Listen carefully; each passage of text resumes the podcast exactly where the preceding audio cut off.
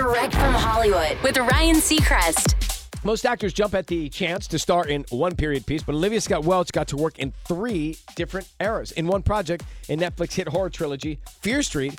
There's Fear Street 1666 and Fear Street 1978.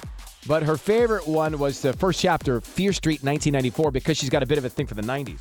Tells the Hollywood Reporter, I grew up watching a lot of 90s movies. My parents were big fans. My uncle was in college when I was born, and he showed me a lot of movies from his childhood. So before the 90s resurgence, I was ahead of my time. Every day on set, I was like, this is so cool. We're living the 90s. And I've always wanted to. It was a really immersive 90s set. In between setups, I would walk around and look at all of the very detailed props. So that was my favorite time during filming. Fear Street is streaming on Netflix. That's direct from Hollywood.